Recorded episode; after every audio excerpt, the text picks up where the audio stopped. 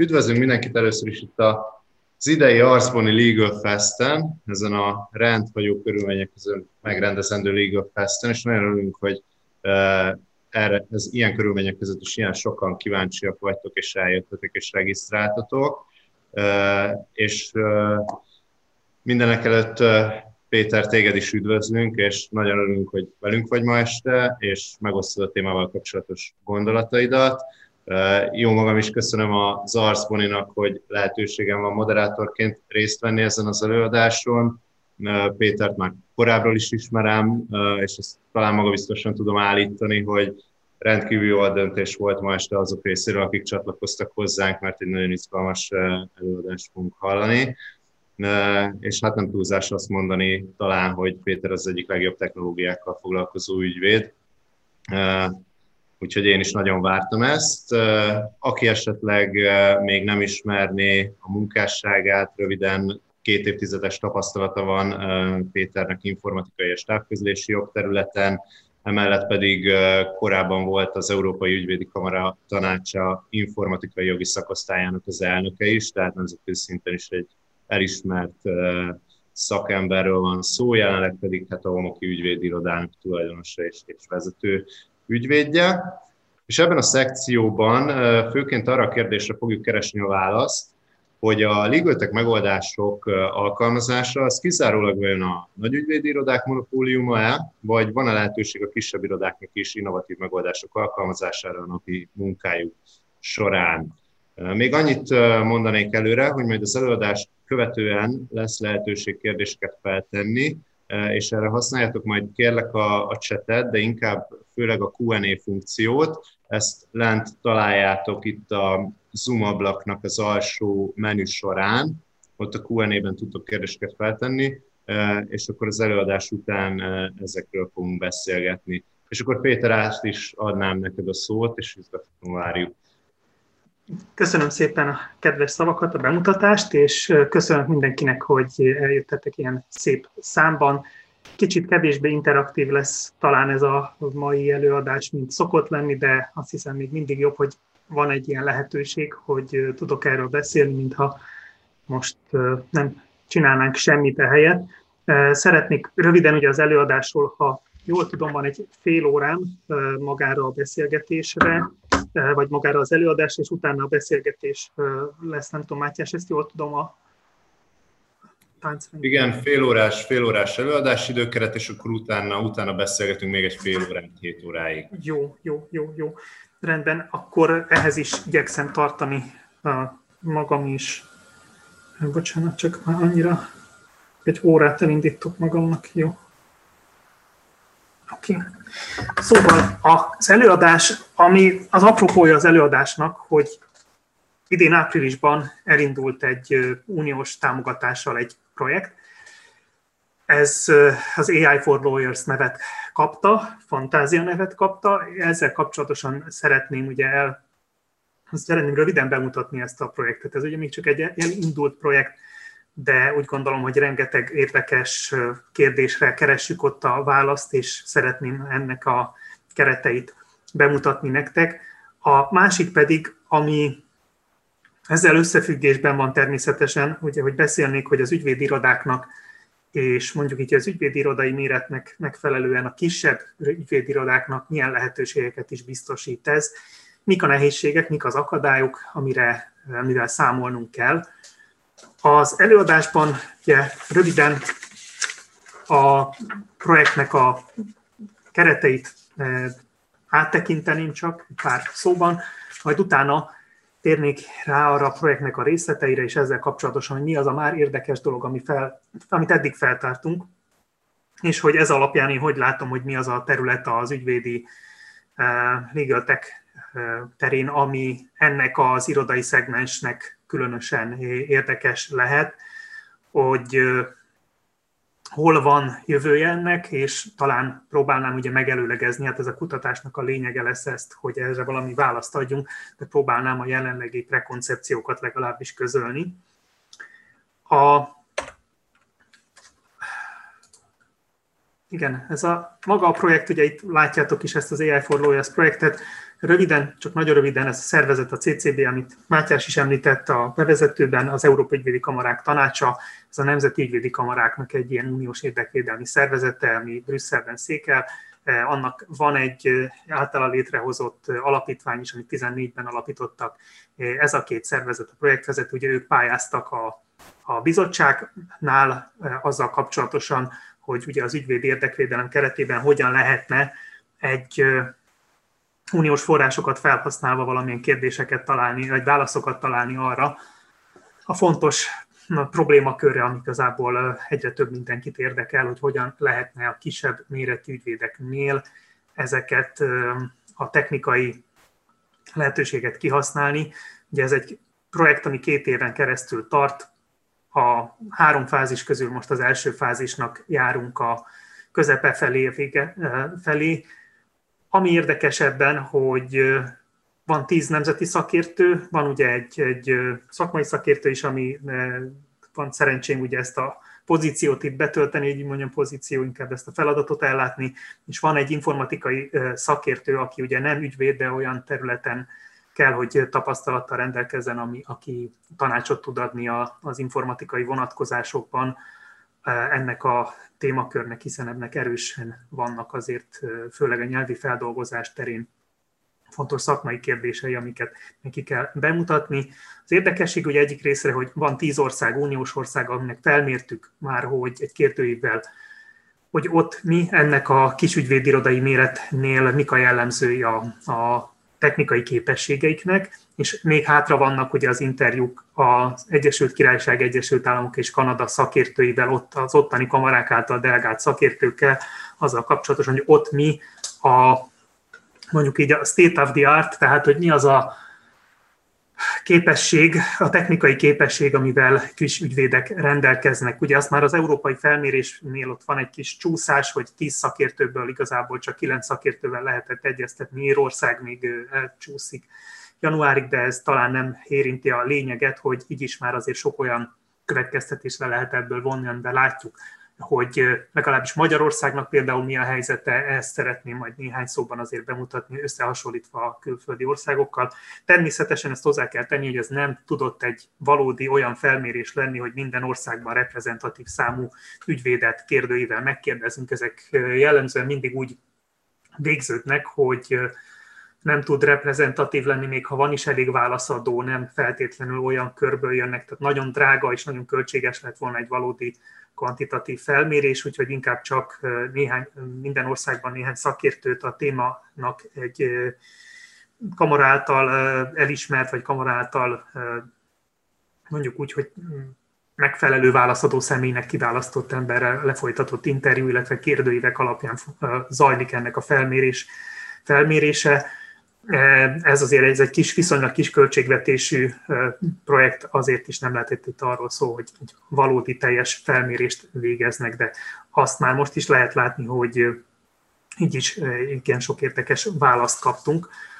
A témát bemutatnám, ugye, bocsánat, még másik az, hogy mi lesz a későbbi fázisokban, tehát 22 áprilisig létre fog jönni egyrésztről egy egy technikai jellegű elemzés azzal kapcsolatosan nyelvi feldolgozási eszközök. Konkrétan a kisügyvédirodáknál milyen nehézségekkel bírnak, gondolva itt a töredezett, ugye nemzetállamokra töredezett uniós piacokra, az, hogy mondjuk az egyik országban működik egy termék, nyilvánvalóan nem jelenti azt, hogy használható lenne az a másik országban is, és ez minden ügyvédi technikai eszközre igaz, a nyelvi feldolgozásnál pedig még a, a nyelvi különbségek miatt és ugyanez a helyzet fennáll. Azt is felpróbáljuk ugye mérni, hogy azok a nyelvi eszközök, amik mondjuk egy angol nyelven elérhetőek, vagy egy kínai nyelven elérhetőek, ami erősen kutatott nyelvi eszközök, azokat az eszközöket milyen nagyságrendileg megbecsülhető-e, hogy mondjuk meg ez tartós lemaradást fogja okozni azoknak az országoknak, akik nem rendelkeznek ilyen eszközzel, illetve ez uniós szinten egy stratégia alapjául is tud talán szolgálni azzal kapcsolatosan, hogy milyen módszertant érdemes kialakítani ezeken a területeken, és mi az a eszközrendszer, amivel lehetne még csökkenteni ennek a költségeit. Látni kell, hogy azért ennek a folyamatnak van egy komoly kockázata, hogyha ugye azok a fajta nyelvi feldolgozó eszközöknél a szakadék, a digitális szakadék az megerősödik, széttárul, egyre nagyobb különbség lesz mondjuk így, hogy a között, hogy egy máltai nyelven mérhető el, és mondjuk egy angol nyelven mérhető el, az, ez az ügyvédi munkára is hatással van, természetesen a hétköznapokra is hatással van, hiszen itt nem csak a jogi a működésnek lehet akadálya az, hogy hiányoznak bizonyos nyelvi eszközök, hanem egyszerűen egy erősödhet az a fajta nyelvhasználati koncentráció, ami az üzleti életben egyébként is jelen van, hétköznapok szintjén is ugyanúgy ez együtt járhat azzal is, és most itt a jogi területen kívüli dimenziókról beszélünk, hogy elsorvadnak bizonyos nyelvek, ami az unió szempontjából is úgy gondolom, hogy egy óriási problémát jelentene hosszú távon, és ennek egy éles, jól megfogható probléma köre jelentkezik az ügyvédeknél is, hiszen hogyha nincsenek megfelelő nyelvi eszközök, nem tudunk olyan eszközöket használni. Mondok egy példát, ha én a Google Cloud-on szeretném meghasználni azt az eszközt, hogy szépen alakítsa át a felvett a hangfelvételt magyar nyelvre, angol nyelvű felvételeket sokkal jobb minőségben át tudja alakítani, központozni tudja, tudja azt is, hogy több embert fölismerje és megjelölje, míg a magyar nyelvnél erre nincsen lehetőség. Ez egy nyilvánvaló felhasználás például az, hogy az angol bíróságokon mondjuk a bárisztereknek használnak olyan eszközöket, hogy ugye nagyon egyszerűen folyamatosan átírást tudnak biztosítani a tárgyalás folyamán, és nem csak ugye a bíróságnál futó eszközről van szó, hanem ami ott van magánál a báriszternél fut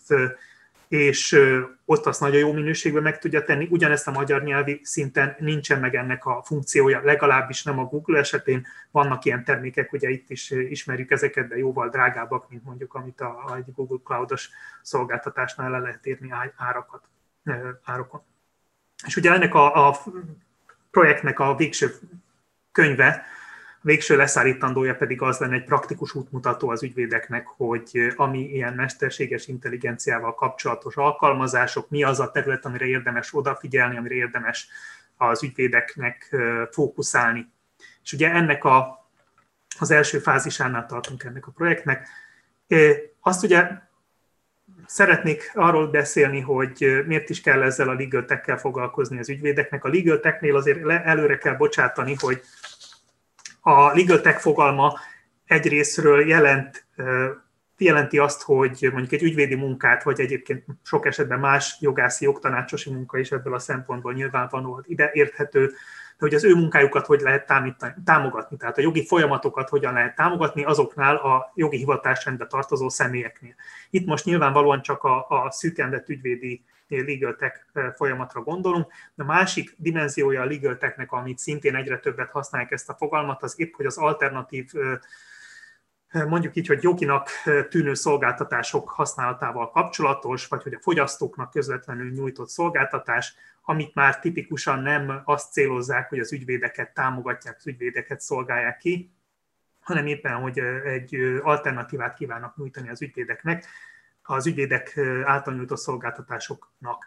Ja, ezzel, ezzel térnék át ezzel a mondattal arra, hogy mik azok a kérdéskörök, ami miatt ezzel foglalkoznunk kell. Ugye, nyilvánvalóan technikai kérdések azért is fontosak, mert hogy az ügyvédnek a tevékenysége is változik. Tehát maga az, hogy az ügyvéd mit csinált, ez időben is, térben is nagyon változó. Sőt, ugyanabban a helyzetben, ugyanabban az időpontban is mondjuk így, hogy gyakran nagy különbségek vannak abban egyáltalán ügyvédeknél, hogy ki mivel foglalkozik, mivel keresi a pénzét, mi az, ami számára fontos. Ez azért meghatározó, mert nagyon sokfajta tevékenységet kellene technikailag támogatni. És azért is nehéz mondjuk így a legal tech kérdéssel foglalkozni, mert egészen más az igénye, most azt is hogy vissza fogunk ugye erre térni egy, egy írügyvédnek, mint egy, egy magyar ügyvédnek, egy teljesen más országonként az is, hogy ki mivel foglalkozik tipikusan, de az országon belül is hatalmas különbségek vannak. Másik terület ugye, hogy természetesen az ügyvédi munkavégzésnek is vannak külső környezetei, hogy egyáltalán piacon elérhető eszközök változnak, a az ügyvédi működésnek ugye azok a fajta adottságai is változnak, meghatározóan módosítják az ügyvédi működést. Most például ugye az elektronikus ügyintézésnek az elterjedése, a kötelezővé tétele. A, és ez, ami szintén ettől szabályozási környezettől függetlenül is nagyon meghatározó a ligöltek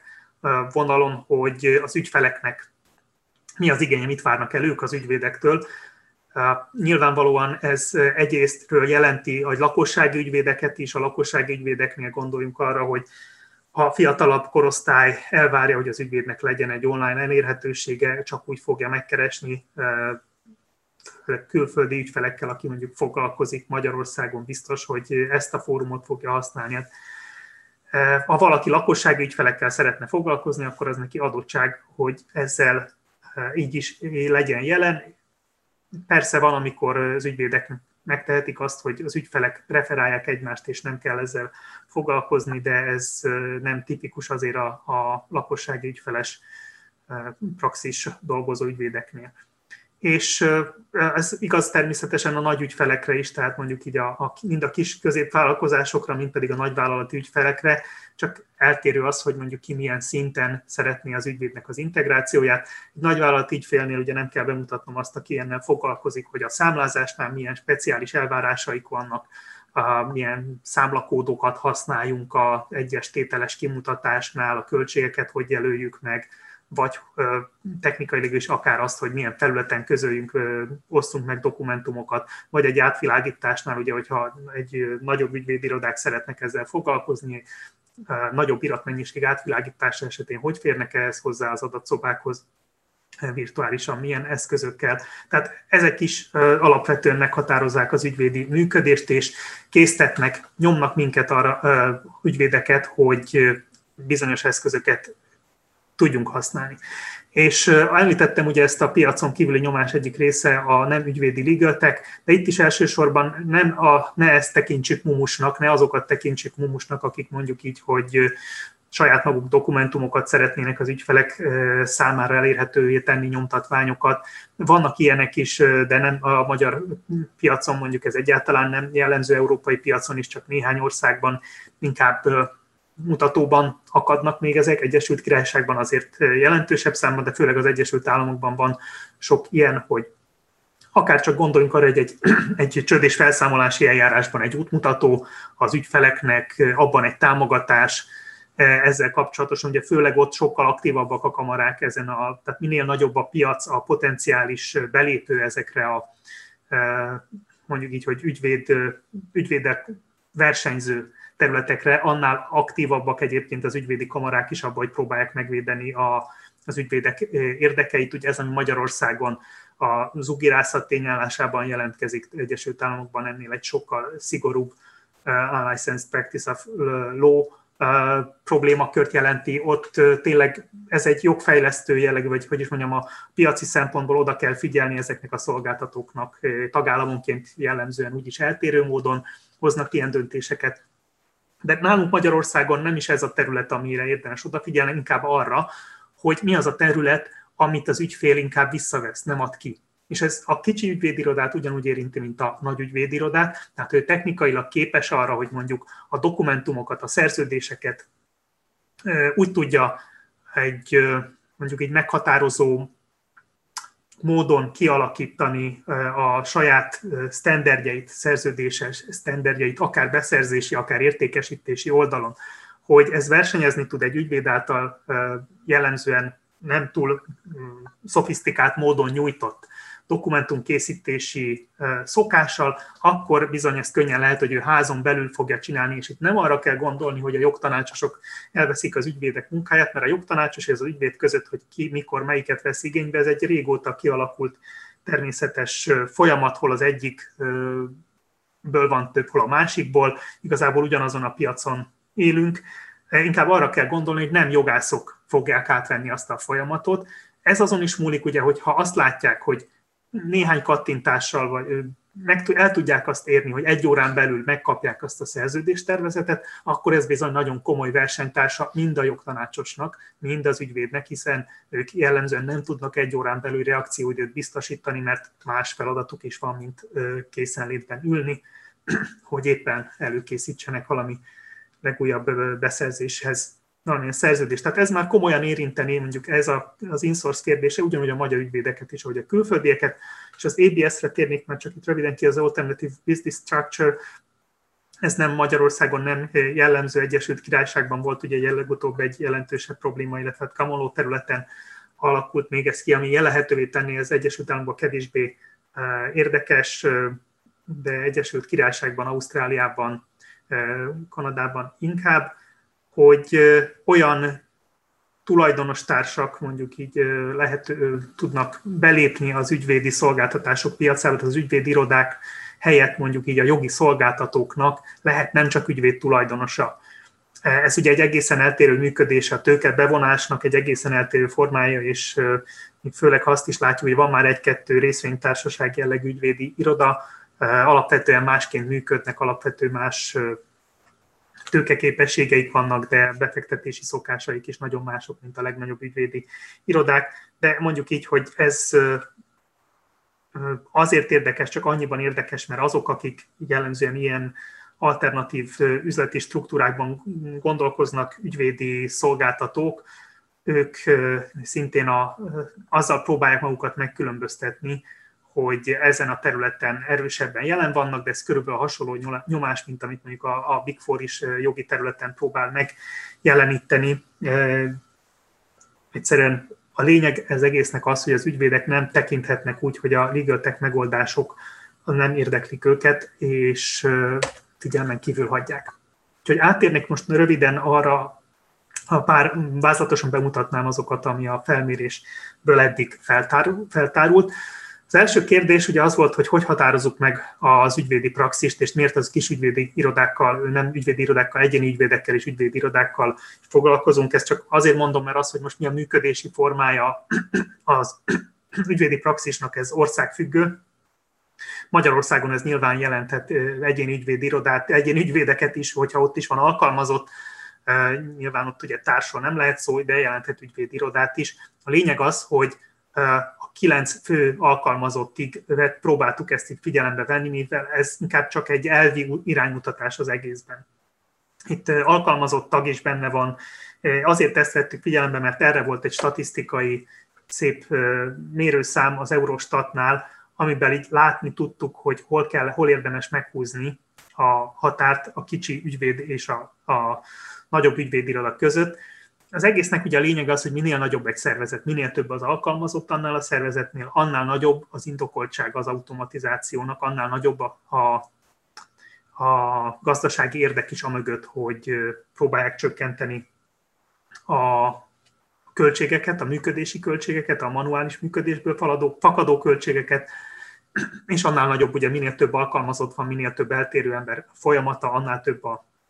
lehetőség egyáltalán arra, hogy automatizáljanak. Hát gondoljunk bele, egy, nyilvánvalóan egy egyszemélyes ügyvéd irodában nem nagyon kell a dokumentumkezelésnél mondjuk a megosztás problémájával foglalkozni. A, egy tízfős ügyvéd irodánál ez már komoly probléma, hogy ez megfelelően legyen elvégezve. Ugyanúgy mondjuk egy, egy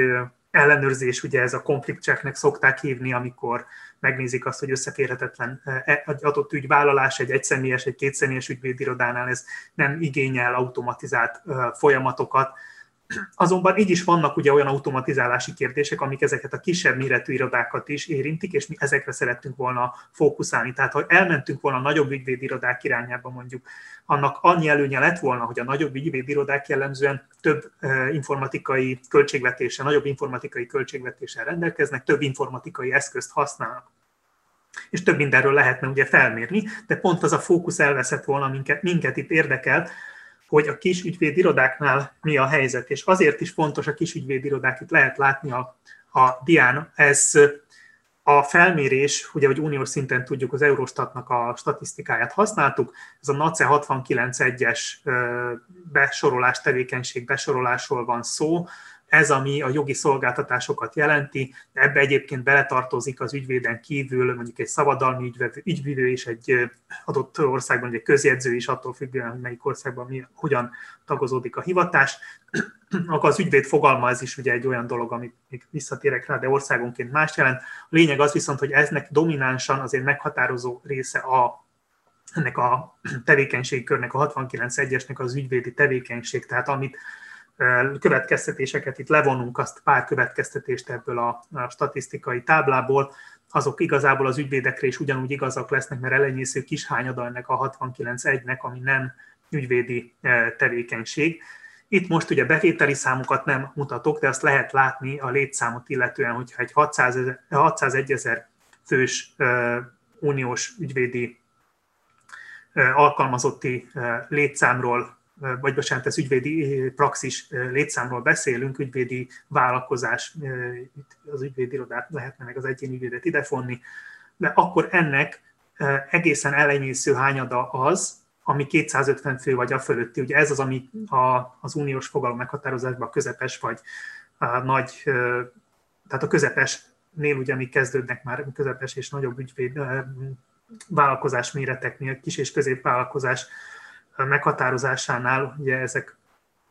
az egyik szempont, itt most nyilván nem lehetett mérni arra is, hogy egyébként a mérlegfőösszegük mekkora, de ebből lehetett ugye látni, hogy ez, ez egy Egyesült Királyságot magában nem vevő, magában nem foglaló tábla, tehát, hogyha 92, 601 ezerből 92 mindössze az az ügyvédi praxis, ami 250 fős vagy annál nagyobb. Itt a bal oldalon lehet látni egy táblázatban azt is egyébként, hogy az Egyesült Királyság ehhez hogy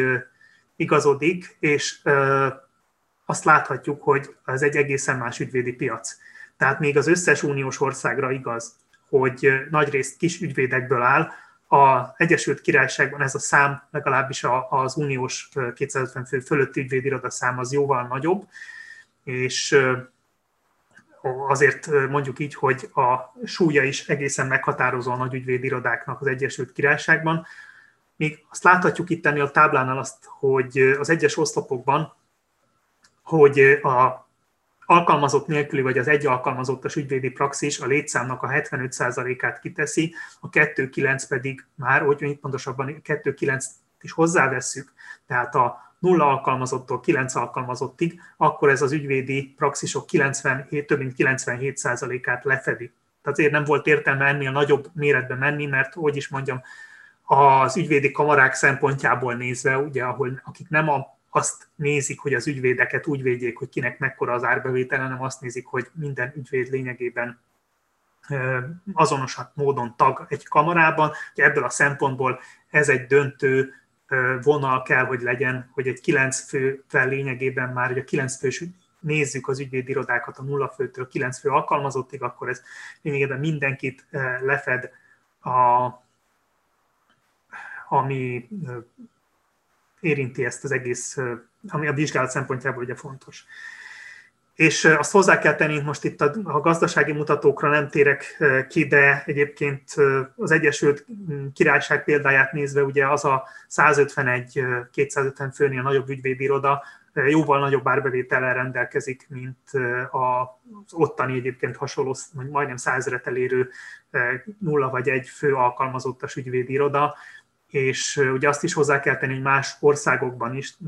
Magyarországon kívül is elég jellemző az, hogy az ügyvédek gyakran adózási vagy egyéb praktikus szempontokból szerződött partnerként dolgoznak, nem feltétlenül valódi irodai tagként,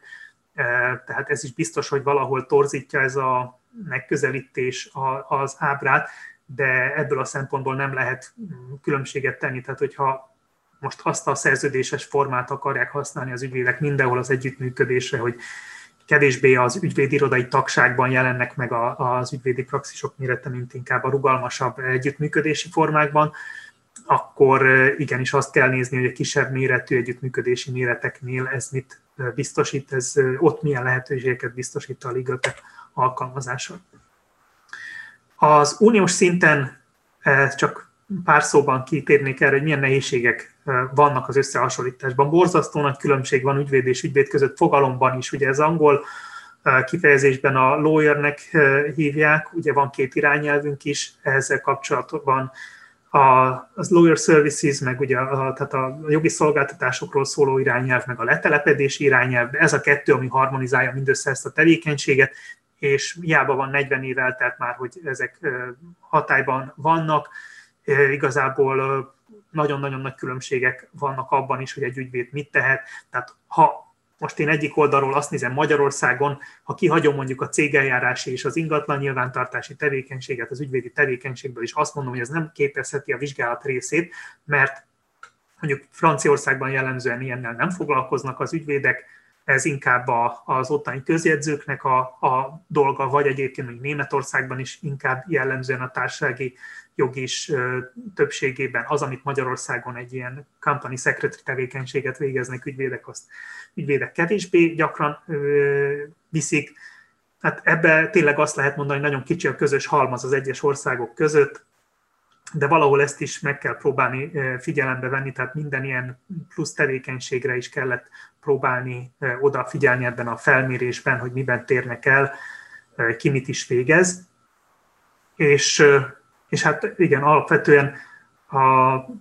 nagyon nagy különbségek vannak természetesen az ügyvédek létszámában, közhiedelem ellentétben Magyarországon a uniós arányban nincsen sok ügyvéd, a legtöbb nagy országban arányaiban még több ügyvéd van, de azt inkább úgy szokták mondani, az ügyvédeknek az egészséges létszám az inkább annak a kérdése, hogy mi a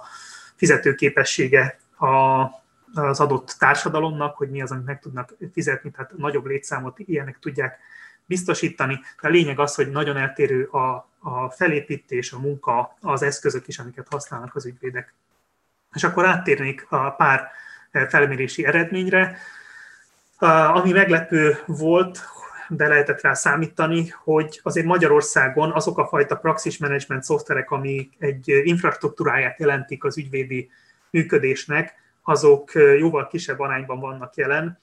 mint másik megvizsgált nyolc országban, ugye eddig csak nyolcat tudtunk megvizsgálni, és ez annak ellenére van így, hogy az administratív teher az ügyvédeknél Magyarországon a többi országgal összehasonlítva hát egyáltalán nem könnyebb. Tehát ennek nincsen piac mérete. Most egy Ausztriában az ottani praxis management szoftvereket, ugye, akit használnak, ez lényegében minden ügyvéd használja, vagy nagyon nagy részük használja, ott van egy piac is, ugye éppen emiatt egy jóval erősebb piac a praxis management szoftverek, mint Magyarországon. Ez különféle becslések alapján egy 10%-ot, ha eléri, akkor már optimisták vagyunk. Sok szám, létszám szerint, darabszám szerint sok praxis management szoftver van Magyarországon is, csak mindegyiknek nagyon alacsony az előfizetői száma, és ez nem jó jel, mindjárt ki fogok térni arra, hogy ez miért nehéz. A, olyat is láttunk jó pár országban, itt ugye Belgium, Franciaország, Németországot említettem példaként, a Dián, ahol a kamara sokkal nagyobb fejlesztési szerepet vállal. Nem kell mondani, hogy ez mit jelent, ha, ha mondjuk Németországban az ottani, vagy a BRAK az, aki a elektronikus ügyintézést biztosítja az ügyvédeknek, mert nyilvánvalóan jóval felhasználóbarátabb lesz az, amit a kamara nyújt. Tehát a kamara kap egy felületet az államtól, és a kamara arra fejleszt. Ez Franciaországra is igaz, Németországra, Belgiumra, amikor a belgiumi részéről annyira nem boldogok az ottani felhasználók, de másik két országban igenis ennek egy következménye, hogy jóval kényelmesebb ezeket használni, mint amit ma Magyarországon szívunk, és ez akkor is igaz, hogy mondjuk Németországban például nem minden elektronikus felület érhető el azért ezen a megoldáson keresztül, de az, amit a legtöbbet használnak az ügyvédek, az igen. Az is Magyarországra jellemző, hogy nagyon, nagyon sokféle, tehát nálunk ugye erősen kötelező az elektronikus ügyintézés minden területen, mondjuk így, és mellette meg minden terület másként működik egy kicsit. Az érdekes volt látni, hogy azért más országokban is kötelező az elektronikus ügyintézés sok területen, tehát ebben nem mondom azt, hogy Magyarország túlságosan előre lenne haladva a többi országhoz képest, tehát ez mindenhol már ez a főszabály, minden ügyvéd elfogadta ezt, hogy nekik elektronikusan kell ügyet intézni, és az is jellemző, hogy olyan eszközöket nem nagyon használnak az ügyvédek, amit mesterséges intelligenciának szoktak hívni. Erre ugye külön ki, próbáltunk kitérni a felmérésben, volt ezzel kapcsolatosan még tavaly év végén is egy külön uniós felmérés, egy kvantitatívabb jellegű. Hát még visszatérek arra, hogy milyen területeken van ennek látható jele, hogy ilyet használnak. És hát azt is így érdekes látni, hogy a cseheknél a, ott is azért sok mindenben hasonlít, mind az ügyvédi működés, az, hogy miből élnek az ügyvédek, mind az, hogy nekik is van egy kicsit mondjuk így az ügyfélkapuhoz hasonló, vagy hát a cégkapuhoz hasonló megoldásuk, ők azért ezzel boldogabbak, amennyire én hallom, de Magyarországon is mondjuk így, hogy nem a tárhelyes megoldással van a fő probléma, tehát nem az, a, ami problémának problémaként jelentkezik. Tehát van azért olyan ország, akihez közelítünk, de eléggé elhúz a mezőny sok területen. És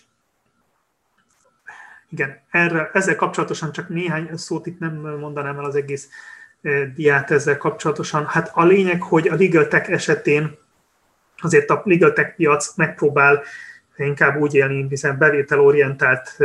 tevékenységről van szó, hogyha itt a szállítói, szolgáltatói oldalt nézzük, hogy ő szívesen foglalkozik az ügyvédekkel is,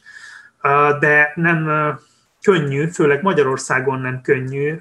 megpróbálni ügyvédekből megélni legal tech fejlesztőknek, kiadóknak, szolgáltatóknak, és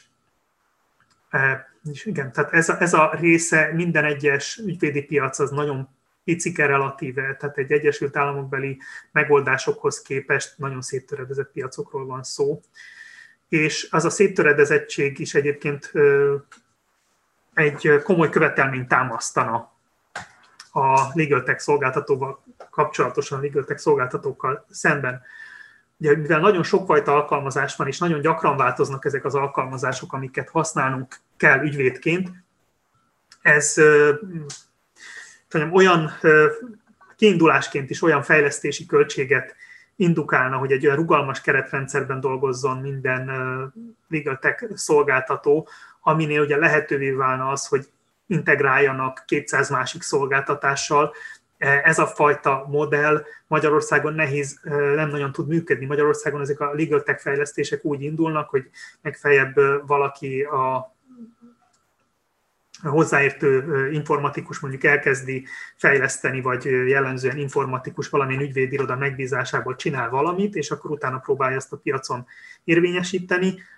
értékesíteni, de ez nagyon nehéz, próbáljuk összehasonlítani mondjuk ezt a képességet azokkal, amit nekem is nagyon szeretek nézegetni a kanadai Clio alkalmazás, akkor egy nyilvános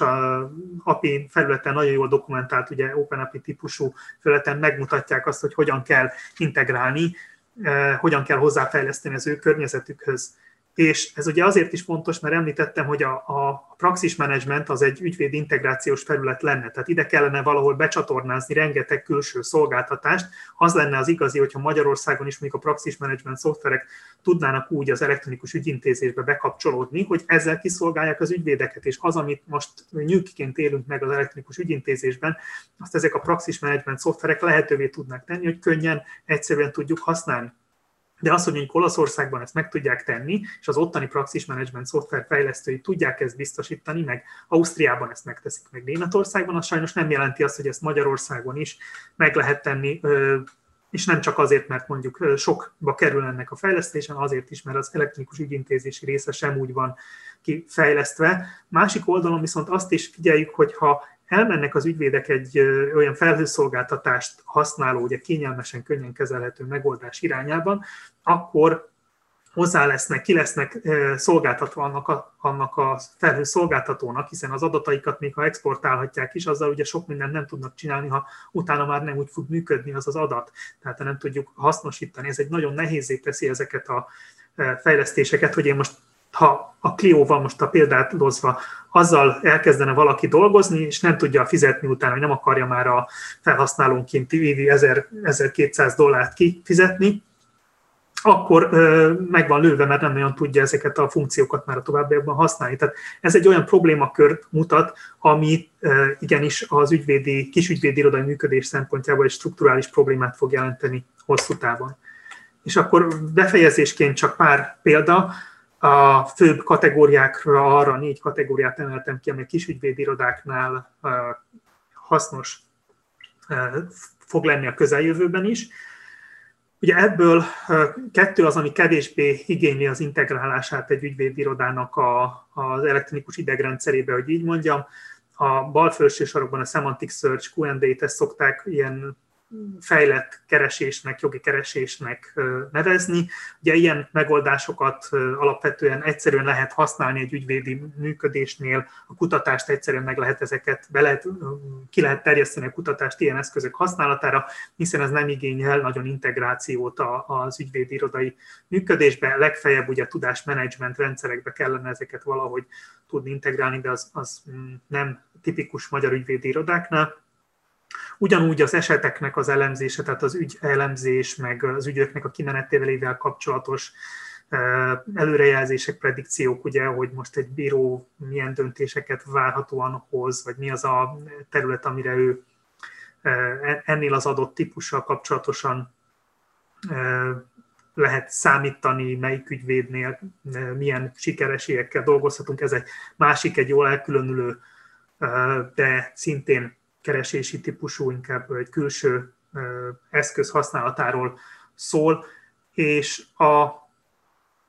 a dokumentum automatizálás Ról nagyon sokat lehetne beszélni, szívesen egyszer külön alkalmat és megragadnék erre, hogy a dokumentum automatizálásról szóljak. Mm, az lényegében a kisügyvédirodáknál is hasznos tud lenni, csak nem mindegy, hogy ki mennyi energiát kell, hogy belefektessen abba, hogy a dokumentum automatizálásnál mondjuk hozzáigazítsa azokat a szövegeket, vagy hány opciót tud létrehozni. Erre nagyon sok fejlett megoldás van most már a tényleg nagyon érdekes megoldások, a, amik a mesterséges intelligenciában, mondjuk itt a GPT-3 modellben nagyon érdekes dolgokat tudnak művelni, végezni, itt nem csak ezekre a a 70-es évek óta, inkább 90-es évek elejé óta jelenlévő automatizálási megoldásokra kell gondolni, és ugye a legnehezebb terület az előző bemutatott okoknál az a belső irodai automatizálás, beleértve mondjuk egy dokumentum lefűzése, azoknak az automatizálása, az ügyvédirodának a működésével kapcsolatos, hiszen ennek az a feltétele, hogy rendelkezzen egy olyan praxis management vagy más integrációs megoldása a kis ügyvédiroda is, amit nehéz találni nem csak a magyar ügyvédirodáknál, de azért pár másik uniós országban is. Én köszönöm szépen, ezt szerettem volna mondani, és elnézést láttam, az egy 8 perccel túl léptem, de, de akkor visszaadnám a szót, ha Mátyásnak, illetve a kérdéseknek. Hát nagyon szépen köszönjük. Izgalmas volt nagyon. Bennem felismerült jó pár kérdés, de most megadnánk akkor így a hallgatóságnak, illetve nektek a lehetőséget, hogy kérdezzetek. De a Q&A-be most egyelőre nem látok még érkezett kérdést, de hogy ide tudnátok kérdéseket feltenni. Most, amíg érkezik egy-kettő, mert még nem látok egyet se, oda írjátok be nyugodtan, és akkor azt mi látjuk, és akkor azt tudjuk kezelni.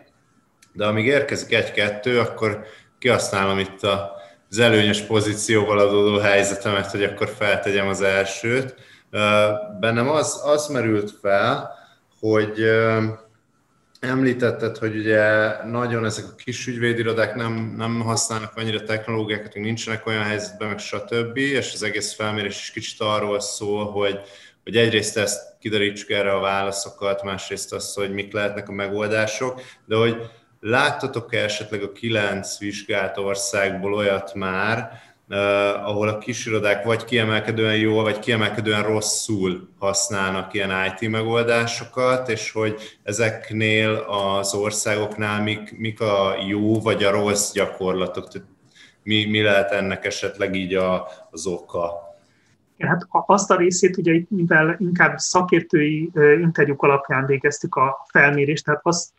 természetesen vannak olyan ügyvédirodák, akik egészen másként működnek, csak nem lehet ugye azt ebből felmérni, hogy most ennek valami strukturális oka van-e. Nyilván mindig vannak ugye olyan ügyvédirodák, akik a fejlesztési szinten is próbálnak ezekben belépni, vagy sőt, kevésbé akarnak ügyvédkedni is a végére, mert jobban tetszik nekik mondjuk egy másik terület, de egy informatikai része úgy gondolják, hogy az meghatározóbb, de inkább az, az biztos, hogy vannak olyan eszközök, amikkel hogy is mondjam, a nagyobb ügyvédirodáknak a képességeit is el tudják érni a kicsi ügyvédirodák is most. Ugye ez Magyarországon annyiban nehéz, hogy a piacon nincs nagyon olyan eszköz, ami minden szempontból egy, egy világvezető és megfizethető áru. Tehát az, azt mondjuk egy magyarországi piacon, meg most egy Észtországot is megnézve, azért jellemzően mások az ügyvédirodának a bevételi méretei, illetve a, a büdzséje is erre az informatikai költésre, és ezért kevésbé tudnak érdekes dolgokat használni, vagy inkább ezek ilyen kis egyedi hekkelések a, az ügyvédek működésében, vagy esetleg abból fakadnak, hogy az ügyvédiroda egy ilyen butik praxissal rendelkezik, hogy valami nagyon speciális praxissal rendelkezik, és ezért ugye azokat a, főleg ha összevetjük mondjuk az Egyesült Államokban, az Egyesült Királyságban mivel rendelkeznek az ügyvédirodák, nem azt mondom, hogy minden ügyvédiroda rendelkezik ott azzal, de irigylésre méltó eszközeik vannak, és ennek nagy részt az annak köszönhető, hogy van egy olyan ügyvédirodai piac, amire tudnak fejleszteni. Tehát most ha csak ezt megnézik, hogy mondjuk a kanadai Clio-nak a fejlesztési része, hát azt, hogy valaki lefejlesz-e, azért abba bele kellett fektetni egy pár millió forintnak megfelelő összeget. Ott erre van, volt kockázati tőke befektető, aki ezt megtette, és ez nem, mit tenni, 100 millió forintos tételről van szó, hanem tényleg az ottani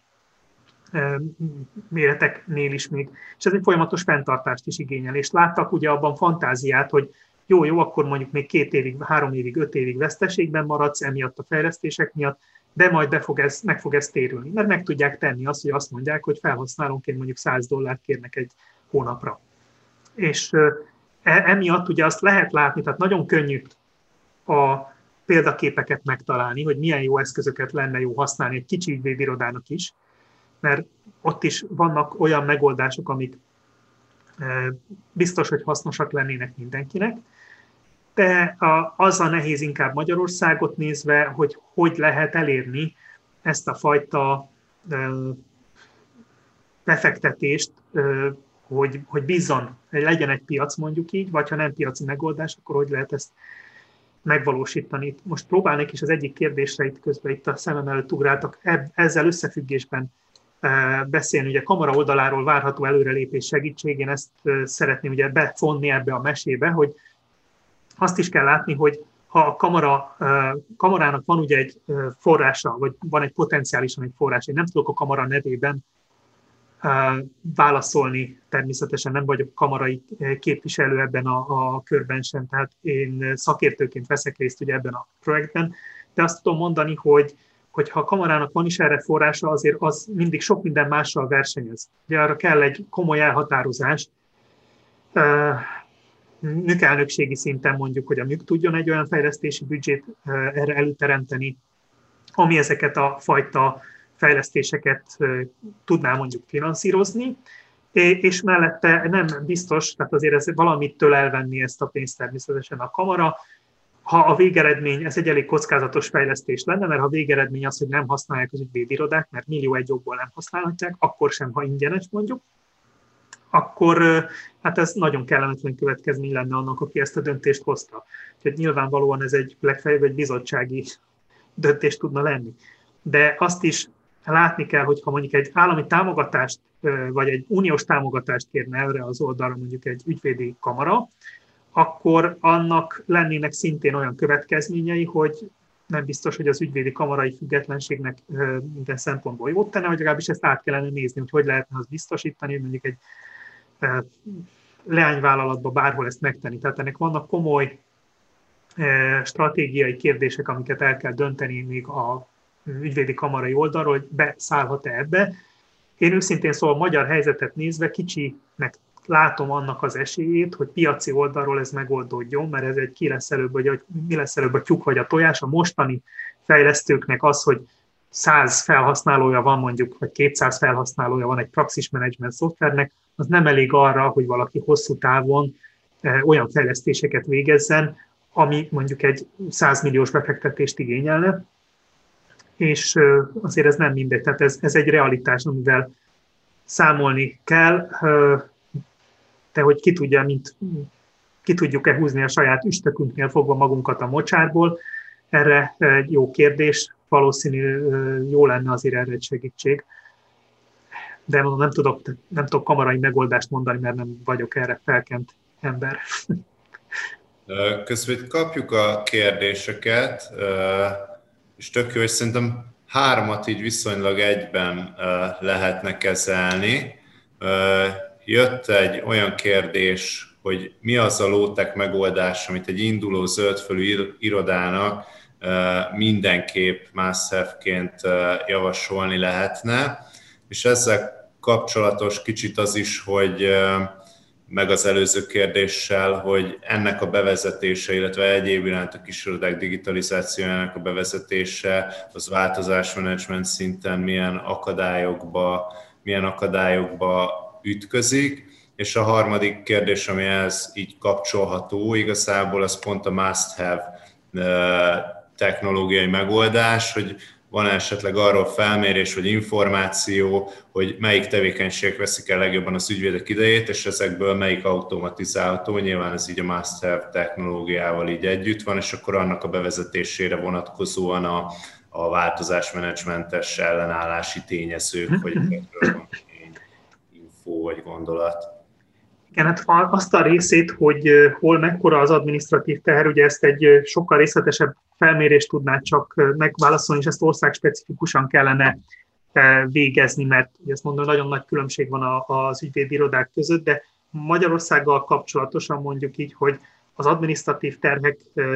jelentőségét illetően nagyon nehéz a kézbesítések, a hatósági, meg a bírósági kézbesítéseknek mondjuk így, hogy a rendes integrálása, hogy elmentegetjük, elmentegetjük, de kezelhetetlen ez a jelenlegi módszer. Erre egy-két megoldás van, tehát tényleg csak egy-két megoldás az, amelyik igazán jól kezeli, a, ha csak a, a a biztonságos kézbesítési szolgáltatást nézem, ugye, mint elektronikus ügyintézési részét, de ezek nem ügyvédeknek, nem ügyvédirodáknak vannak kitalálva. Tehát, hogyha itt a, a nagyon nehéz, mert nagyon költséges azokat fejleszteni, amik igazából ezt az aspektust, ezt az administratíve nagyon nehéz részét tudják kezelni, mert ezt feltételezni, ugye én egy egyszerű kattintással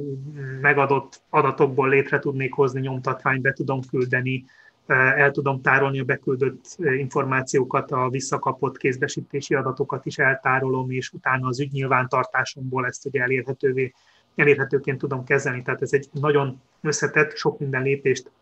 átfog, de ennek nagyon jelentős az administratív terhe. Ha azt is nézzük mondjuk, hogy igazából az ügykezelést nézzük, tehát mondjuk a bírósági és hatósági ügyintézéseket, azért itt azt is láthatjuk, hogy nagyon jó lenne egy olyan flow management, egy olyan workflow, egy üzleti folyamatnak a támogatása az ügyvédeknél, ami egyébként külföldi megoldásoknál láthatunk példákat, határidő figyelmeztetéseket automatikusan a mm, beadványtípusból kitalálja, rögzíti, naptározza nekünk, felhív a figyelmet, és ezeket a fajta administratív terheket könnyíti, hogy hogyan követhetjük mondjuk az illetékfizetéstől elkezdve minden részét. Ezek, ezeket nagyon nehéz megtenni, tehát hosszú távon ez mondjuk így, hogy jó lenne, de én azért mondom, hogy administratív teher szempontjából a hatósági kapcsolattartása a legköltségesebb, hogy így mondjam, de nem mondom azt, hogy reális erre megoldást találni ma Magyarországon. Tehát erre nincsenek most olyan megoldások, amikre én mondjuk ügy, ügyterhelés szempontjából szeretném fölhívni a figyelmet, hogy egyrésztről a dokumentumkezelésre érdemes odafigyelni, azért, mert minél hosszabb ideje van egy ügyvédiroda, működik egy ügyvédiroda, annál nagyobb lesz ennek a költsége. Tehát ez utólag nehéz ezeket már rögzíteni azokat az adatokat egy dokumentummal kapcsolatosan, hogy mihez is tartozott, milyen ügyhöz, azon ügyön belül mondjuk milyen jellemzőkhöz, melyik, melyik ügyfélnek melyik megkeresése, megbízásával kapcsolatosan milyen témával függ össze. Ezt nagyon fontos viszont utólag is megtalálni, és egy szabadszöveges keresés egy bizonyos mérethatáron túl nem tudja ezt megtenni. Ugyanúgy probléma az ügyvédeknél mondjuk így az e-maileknek, hogyha valaki egy ügyvédiroda működésében meghatározó az e-mail, mint kommunikáció, mert az ügyféltől úgy kapjuk a megbízásokat, a megkereséseket, akkor ez egy, ez egy nagyon jó terület lenne, ha lehetne automatizálni ezeknek az e-maileknek a, ugye a szinte automatikus lefűzését, tárolását, ügyhöz kapcsolását. De ez is egy olyan megoldás, amire mondjuk így, hogy a praxis management szoftverek, amiket Magyarországon kapunk, azok nem éppen a legegyszerűbb módon tudják ezt biztosítani. És, de hogyha valahol, valamire rá kellene mutatni, hogy miket érdemes automatizálni, akkor figyelemmel kell lenni arra, hogy melyiknek mi a költsége. Tehát az, a legal tech megoldás mibe kerül, mi az, ami könnyen elérhető, és milyen administratív terheket tudunk vele ö, csökkenteni.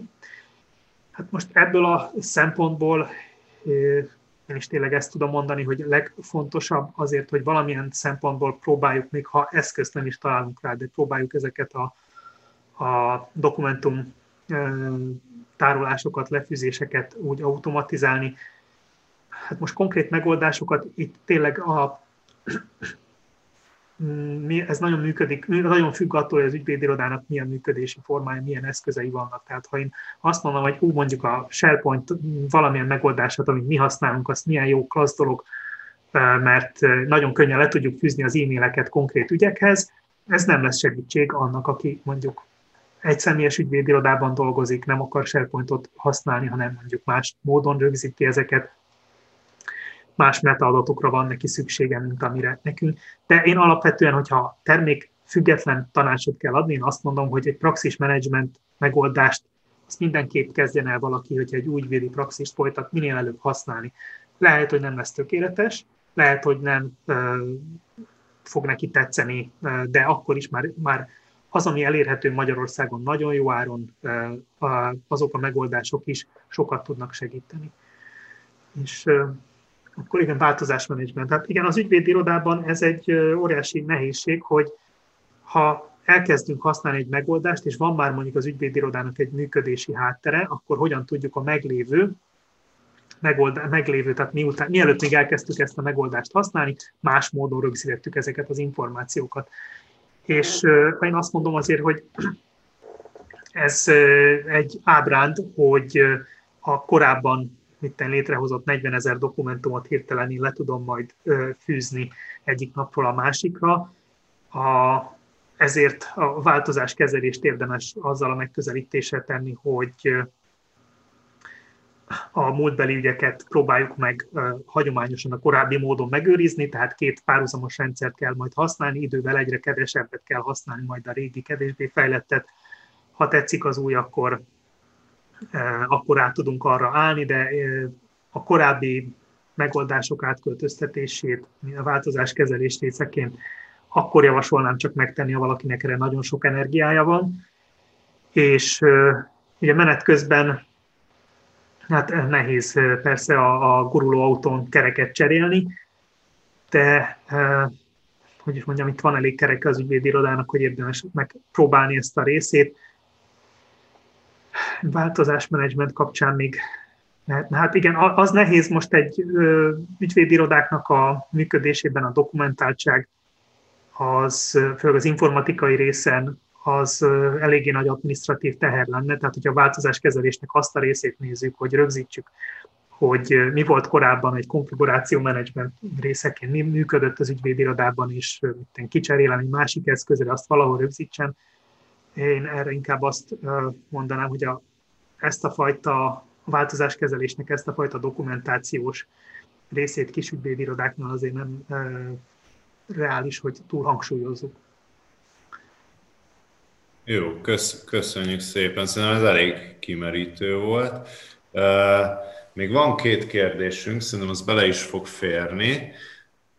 Az egyik az az, hogy az ügyvédi titoktartással kapcsolatos felelősség mennyiben nehezíti magának az IT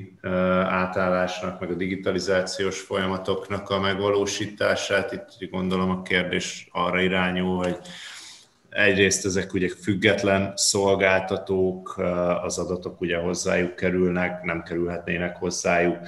Tudunk -e egyáltalán úgy szerződni, a, ezeket már én teszem kicsit hozzá, de ezek engem is érdekelnek egyébként, hogy tudunk-e leszerződni úgy egy IT megoldás szolgáltatójával, hogy ők most használják az ASF-éket, de miattunk, mint a GDPR-hoz hasonlóan, egy ilyen speciális adatfeldolgozási elemeket hordozó szerződéses rendelkezéseket rakunk bele az SLA-ba pont azért, hogy ők ne férhessenek hozzá, de azt azért biztosítsák, hogy az adatok meglegyenek mindig, de olvasni azt már tényleg tudják, tehát hogy így ez, ez egy érdekes kérdés egyébként szerintem. Igen, tehát azt a részét, hogy most egy külföldi szolgáltatókkal, vagy akár egy, most egy külföldi szolgáltatónál az ügyvédi irodák tárgyalni tudjanak a feltételeket illetően, és főleg itt a felhős felhasználásoknál óriási probléma ez, hiszen sok esetben nincs, nem alternatíva már az ügyvédnek, hogy használ-e felhőt vagy sem, legfeljebb az az alternatíva, hogy tud-e róla, hogy felhőt használ vagy sem. Ugye ez nekem kedvenc példám, amikor egy ügyvéd kollégám mondta, hogy ő a felhőt, hát ő azt nem akarja használni, de egyébként gmail címe volt. Most sok esetben hogy ez egy probléma ebben, hogy észre sem vesszük ezt a problémát, de azt biztos azt mondhatom, hogy nagyon sok nagy-nagy ügyvédiroda, tehát a magyar méreteket messze meghaladó ügyvédiroda, vagy a magyar ügyvédirodáknak az anya, anya, anyavállalatinak nevezhetni méretirodáknál is komoly gondot okoz, hogy milyen fajta testre szabályt biztosítanak. Ez ilyen nagyméretű, tehát több száz fős vagy ezer fős ügyvédirodáknál elő, igen, az nyilvánvalóan lehetséges, hogy módosítanak a szerződéses feltételeken, de a működésen nem nagyon fognak ők sem módosítani, ha csak nem egy létező konfigurációs paramétert be tudnak állítani, mert más hol erre már számítottak. Tehát sajnos ez egy, ez egy valóság, hogy még a nagy, tehát még több ezer fős alkalmazottas cégeknél sincs arra lehetőség, hogy ha nyilvános felhőszolgáltatásról van szó, akkor nagyon eltérjenek az ő esetükben, hiszen ez a felhőszolgáltatás lényege, hogy akkor se térnek el. Ha, ha valaki nagyon testre szabott szolgáltatást szeretne, akkor persze a pár ezer fős alkalmazotti méretnél már megoldás az, hogy saját maga házon belül működteti bizonyos tételeket. De, de ez egy, egyébként ez egy komoly gond, hogy sok országban, Ausztriában most vált lehetővé, kamara most tette lehetővé azt, hogy felhőszolgáltatásokat használjanak a,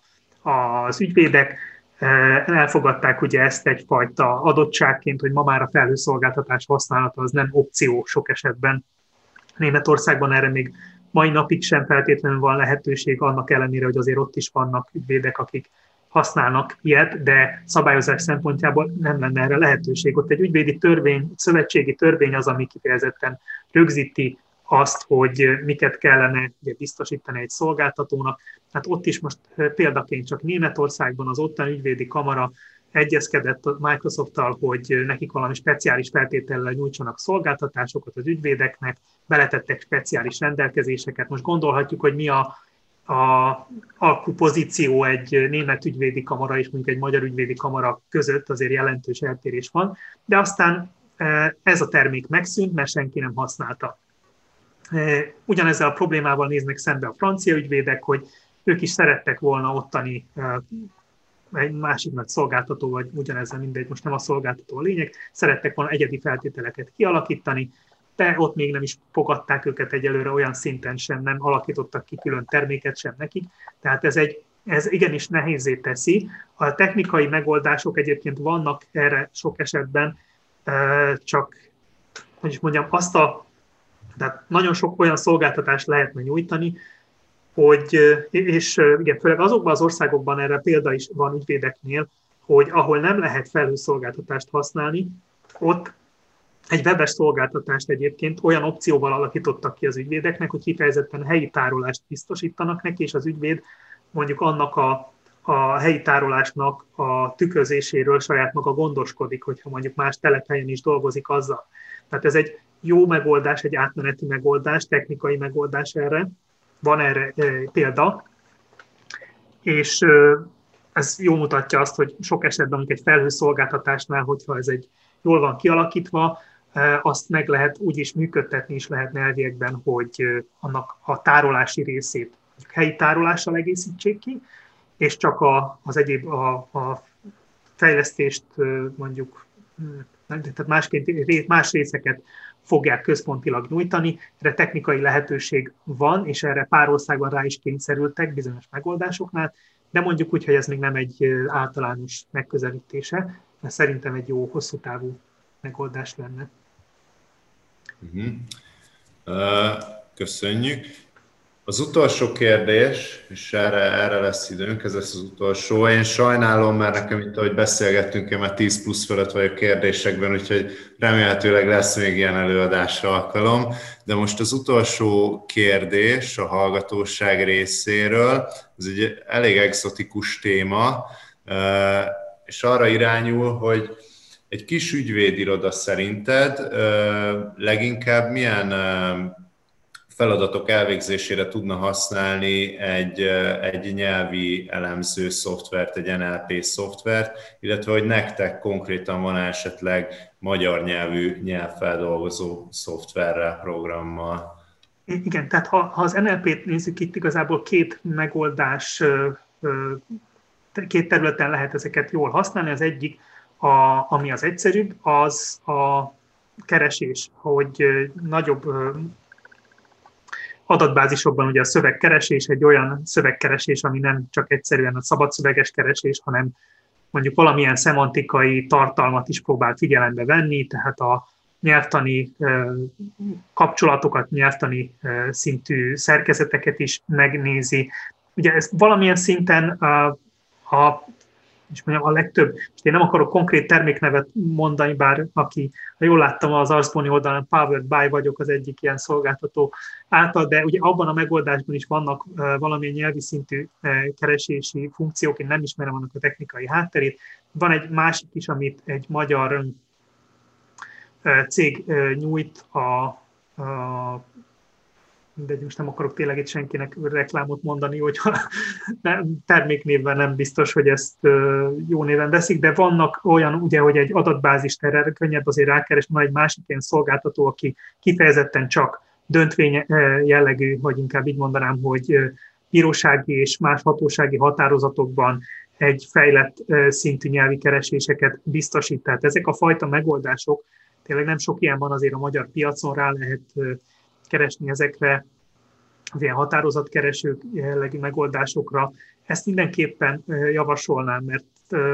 itt nem ugyanaz lesz a találat, mint egyébként a jogi adatbázisokban, amiket megszoktunk. Nem csak ezeket a találókat kapjuk, hanem ugye minél nagyobb adat tömeg áll a rendelkezésre bírósági határozatokból, annál nagyobb hozzáadott értéke van annak, hogy ez a, tapa, ez a találat, amit mondjuk egy bizonyos nyelvi szerkezetet megadok, az mennyire pontos. És én nekem egész ezeket használni, és használjuk is az irodában ezeket, azt nem mondom, hogy napi szinten, de heti szinten használunk ilyen nyelvi keresőeszközöket, ami használja ilyen nyelvi feldolgozó eszközöket, és ezt én mindenkinek javasolom, hogy ezeket megoldásokat kísérje figyelemmel. A másik viszont, ami fontos, hogy a szöveg létrehozás is, az is egy nyelvi feldolgozó eszközt tud használni, de ezeknél a jelenleg, amik piacon elérhető megoldások vannak, azok igazából ilyen szofisztikált szemantikai szerkezeteket nem használnak, nem hoznak létre. Az említettem, ugye van ez a GPT-3, amivel szoktak így demózni, különféle külföldi oldalakon lehet látni, hogy beírunk neki, mit én, három mondatot, és akkor abból ír egy regényt nekünk. Ennek a megoldásnak van egy, ugye ez csak angol nyelven működik, tehát azért én igazából nem tudom használni a magyar nyelvi megoldásként, de ennek van egy fordított irányú megoldása is, amikor a, egy nagyobb adattömeget megkap, egy nagyobb szerződés tömeget, és abból ugye ő is kiszűri azokat a rendelkezéseket, amik egy szabványosításnál egy, mint egy, akár egy 40 fős, vagy 40 darabos szerződésről, ha beszélünk, egy szabványosítás támogatni tud, meg tudja mondani, mik azok a rendelkezések, és nem csak azt, hogy miben térnek el, ugye itt ennek látunk egy sokkal egyszerűbb változatát due diligence támogató nyelvi megoldásoknál, hogy megmutatja, hogy miben térnek el. De nem is ez a lényeg, hogy miben térnek el, hanem konkrétan arra is javaslatot tud már tenni egy ilyen jellegű, ez a extract volt, azt hiszem, talán ez egy magyar nyelven nem elérhető termék, hogy milyen helyzetben érdemes azokat a rendelkezéseket használni. Tehát itt ugye nem egy mechanikai, nem egy mechanikus összefűzést biztosít csak, hogy itt a 40 szerződésnél mindig vannak apró eltérések, hanem próbál arra is ugye a szöveg tartalma alapján javaslatot tenni, hogy ez a rendelkezés mondjuk akkor alkalmazandó, amikor a mondok, mint egy létrehozott szerződésnél mondjuk szoftver leszállítandó van benne. Tehát ezeket a 40 szerződésből mondjuk így nagyon szépen ki tudja szedni ezeket a, az eltéréseket, a meghatározó eltéréseket. Mert itt nem arról van szó, hogy egyszerűen szöveget összehasonlítja, mert akkor az úgy működne, hogy nem akkora, olyan sok eltérést mutatna, hogy használhatatlan lenne. No, tehát vannak ilyen eszközök, csak magyar nyelven, én azt mondom, inkább a kereső oldalon keressünk, és használjunk ilyeneket. Más szöveg létrehozó oldalon nincsenek még olyan jó eszközök. Jó, köszönjük, köszönjük szépen. Uh, annak nagyon örülök, hogy a hallgatóságtól érkezett összes kérdést azt úgy néz ki, hogy meg tudtuk válaszolni, és ezzel nagyjából bele is fértünk az időbe. Uh, úgyhogy hát zárásként, most én először is szeretném megköszönni tényleg mindenkinek, hogy, hogy eljöttetek, hogy részt vettetek, itt voltatok, aktívak voltatok, nagyon szuper volt. Péter, neked külön köszönjük a rendelkezésre állást és a, és a gondolataidat. Hát ez számomra legalábbis nagyon informatív volt, úgyhogy ebben a témában nagyon sok van, ahogy mondtam, itt én, ahogy jegyzeteltem, még, még 10 plusz kérdés is itt belefért volna, úgyhogy, úgyhogy nagyon jó ez a téma, és nagyon köszönjük, hogy itt voltál. És a, a mai napon ez volt a, az utolsó előadás a Legal Festem, de de a Legal Fest az folytatódik egész héten, úgyhogy nézzétek meg a honlapot, egész héten további rendkívül izgalmas beszélgetések, online standolások ügyvédirodákkal, előadások, egyéb események várnak rátok, úgyhogy, úgyhogy nyugodtan nézegessétek az esemény honlapját, és hát nagyon reméljük, hogy hamarosan újra személyesen találkozhatunk mindenkivel, és hát köszönjük még egyszer az Arcboninak, hogy ezt eh, lehetővé teszi, és ezt megszervezi, és nagyon köszönjük Balázsnak is, itt akit oldalt láttok, az Arcboni technikai support itt oldalt egy kis Arcboni logó, igazából ő az, aki itt a technikai oldalát is lehetővé teszi, úgyhogy neked is nagyon köszönjük Balázs, és akkor a mai nap ezzel zárul a 2020-as Arcboni Legal Fest, és holnap folytatjuk tovább, úgyhogy nagyon szépen köszönjük mindenkinek a részvételt. Köszönöm, Sziasztok! Sziasztok! sziasztok.